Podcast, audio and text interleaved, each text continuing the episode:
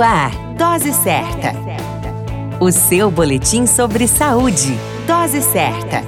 Olá, eu sou Júlio Cazé, médico de família e comunidade. Esse é o Dose Certa, seu boletim diário de notícias. E o tema de hoje é comparações dos prejuízos individuais.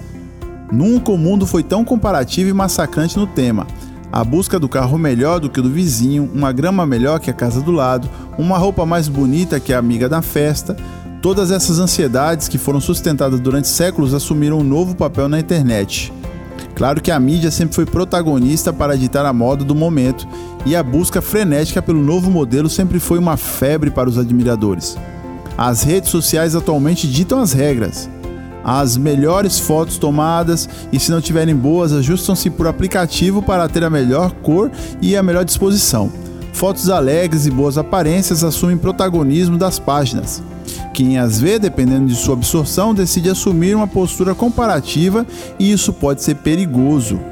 Ao tentar transformar sua vida parecida do ídolo da internet, o seguidor atenta contra tudo e todos na sua nova personalidade. Inclui roupas caras, carros do ano, imagens em festas, vídeos com a melhor forma do corpo e muitas vezes gasto de tempo e energia que é absurdo. Como consequência, o prejuízo financeiro, físico ou mental vem em seguida.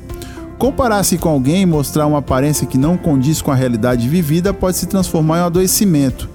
Portanto, é necessário ponderar na balança se vale a pena todo o desgaste físico e qual será o objetivo do esforço. Se os benefícios superarem os riscos, sem problemas. Arrisque-se, caso contrário, retire-se do campo de batalha, enquanto é tempo e poupe a saúde física, mental e financeira. Afinal, cada indivíduo é um ser único e incomparável.